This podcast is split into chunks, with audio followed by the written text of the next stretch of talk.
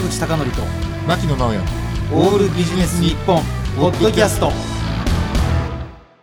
今日のゲストはライブハウスロフトの創始者平野優さんですよろしくお願いします平野です。よろしくどうぞ。こんばんは。これあのびっくりするのがちょっと全く分野が違うように、森田童子さんとかもなぜか会長というか平野さんをこう辿って曲を聴かせるっていうシーンありますよね。僕がやっぱり一番刺激を受けたのは結構ねやっぱりフォークだった日本の。おそれもまあね僕らほら僕ら政治の季節に育ってるから、反戦フォークみたいのがどうしてもね要するにただまあさっき言ったように、ね、人生応援歌でね君も頑張れよ手をつなごうじゃなくて、もっとちゃんとしたねメッセージを送るような僕は、えーねあの歌が好きで多分用水のね傘がないとこ言ったってお前ね、あと500円で買えんだろうとか そんな話を僕はあああいう陳腐なのはあんまり好きじゃない。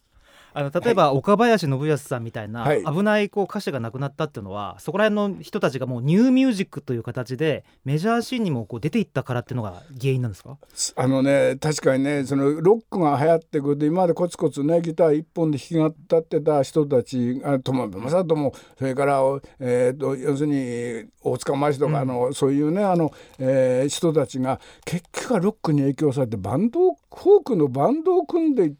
ドラムありベースありそういう風にやってでもねそれは勝てないですよ。なるほど。はい、だからやっぱり日本のフォークはそういうね彼らの岡林さんも含めてですけども終わっていくんですね。基本的に。僕が見てる限りですよ。はいはい。はい。あの妻恋に代表されるような比較的メジャーシーンに魂を売ったようなところというのはないんですか？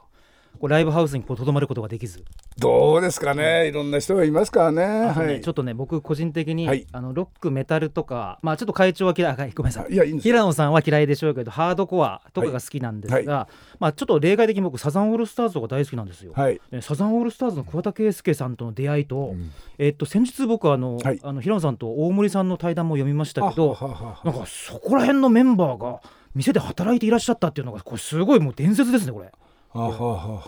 毛ガニさんとかも奥さん、はロフトで見つけたとかはって言って。はこれなんかもう本当にこうロックとか、まあ、フォークも含めてミュージックシーンのこう歴史が本当こうロフトに詰まってるような感じがしてすげえなーところ本当に思ってしまったんですけど、うん、だこう人を引きつける場というところの魅力があったっいてことですね。うちしかなかったんですなかっね。だから屋根裏はあったでも。いやだからそれは僕は下北ロフト作って後ですからね。だから4件ぐらい僕がライブハウスをとことことこ、まあ、やっぱりぼ僕はライブあのロックのね最前線というか第一列にいたかったからやっぱり、ね負け負けられないっつって僕はオイクブロフト作った時に、マンダラとジョロキシが後にできるんですよ。はい。でこれから時代はどうなっていくのかなと思ったら今度は要するにあの今までは中央線文化、ね、三次文化っつって、吉祥寺高円寺国分寺という三次文化日本の音楽とか芝居とかそこへの文化そこそこリードしただからはそこから発信された部分がすごく多いのが、まあ、吉祥寺中心なんですけどもでそれが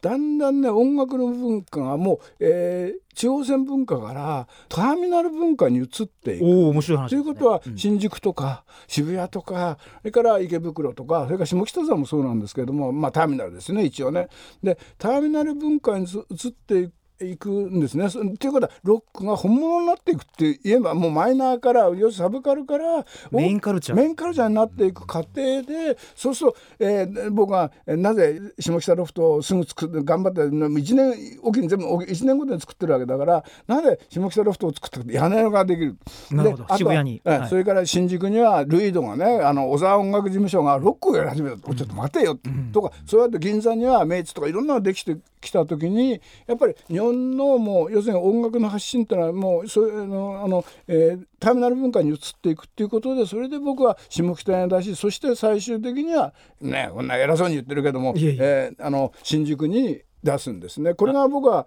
僕から言ったライブハウスの決定版だっていうことの意識がありましたけど、あの平野さんさっき、はい。あのライブハウスをいろいろこう建てられた経緯聞きましたけど、はい。同時にライブハウスが増えてくるとこれ例えば誰がいいかな、ミッシェルガン・エレファントが言ってるんですけどあのライブハウスにノルマのお金を払うのが嫌で嫌で仕方がなかったと。はい。はい。でライブハウスの中でロフトは比較的自由に若手のミュージシャンに演奏させていた印象があるんですがあのチケットノルマ制って平野さんから見るとどう思われますこれね僕が知ったのはね日本帰ってきた時だから「えー、今ノルマ取るのか?」と思ったけどね、うん。やっぱりこれはね僕はねあのうちは基本的に取ってないですよノルマ。あのそれはうちの方針だから。でも小さなライブハウスとかこれからのライブハウスっていうのは本当に下手したらねミュージシャンはみんなね客一人も連れてこないいなくって。ほんでスタジオのつもりでなるほど。で要するにそんで問題はいいんですよ。で僕が例えばマイクスタンドも立て方知らないって言った時はみんなその場所を喜んでできたのを演奏する場所を喜んできた時代があったけども。山下洋介さんが弾いてくれたりとか。そうですね、そういう時代があったけどやっぱりね最終的にロックがあるいは音楽がメジャーになってレコード会社とか大手プロダクションが扱って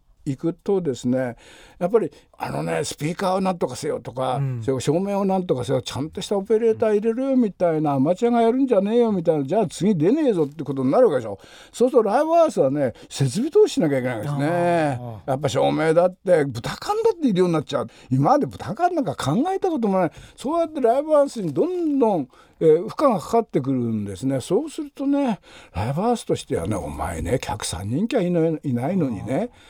ということまた潰れていってしまいますよね。なるほどということで僕はねそれはねノルマ制になったのは両方悪い。両方音楽家もね音楽家もねこれね偉そうにねこのスピーカーじゃダメだとかそういうことを言う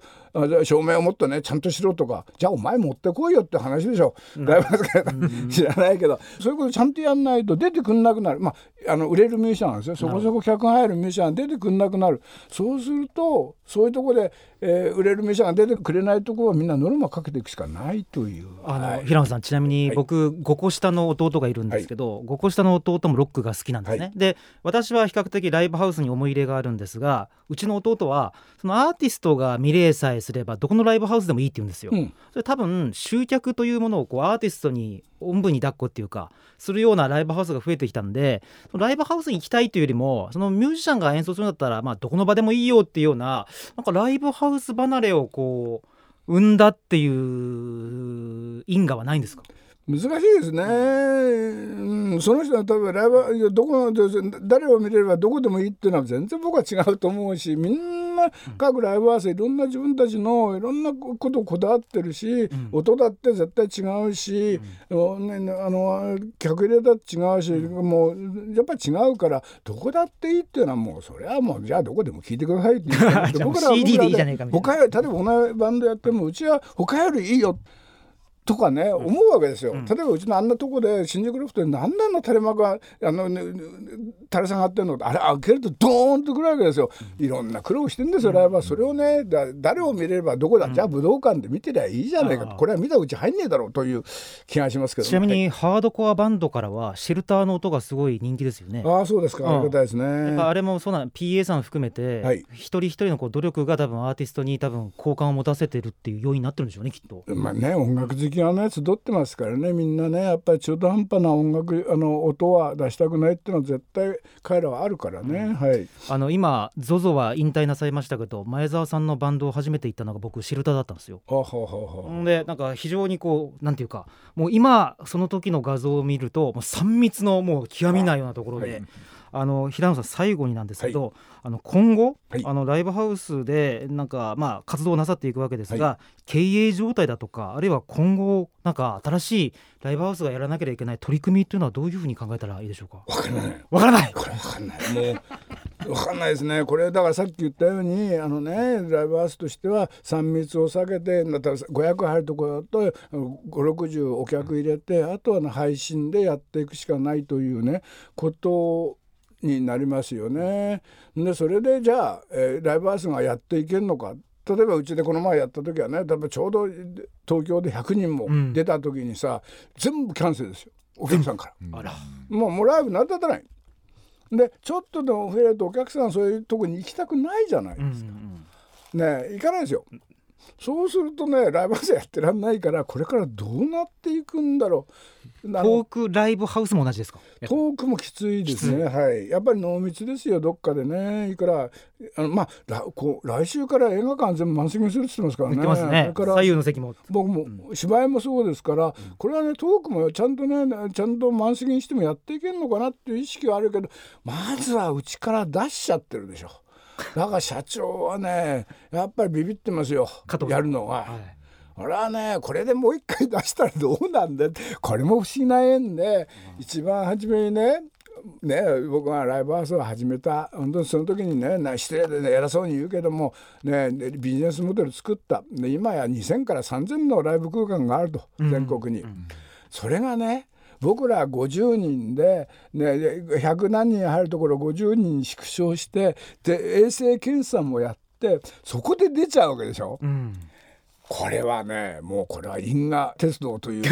根本経根本経済のね、はい、漫画ありました。これ因果ですね。なんでだってその次の3日後には K1 の6500人があってですよ、うん、それから大型ライブハウスが全部あってあの時にねもうこれ言っちゃう渋谷のねあの、ねね、なんだっけあの黒子じゃなくて、えーえー、ライブハウス。クワトロじゃなくて。クワトロですよ。えクワトロ。はいはいはい。でこんなねこれは見てたんですよこうやって。ほんでねもしねここでねクワトロ出たら西武のね社長なんかどうすんだろうと思ったらうちから出やがったと 入りましたこれ。それを笑ってはいけませんがどうしたらいいですか？本当、はい、もう笑うしかないって、うん、なんでうちなの？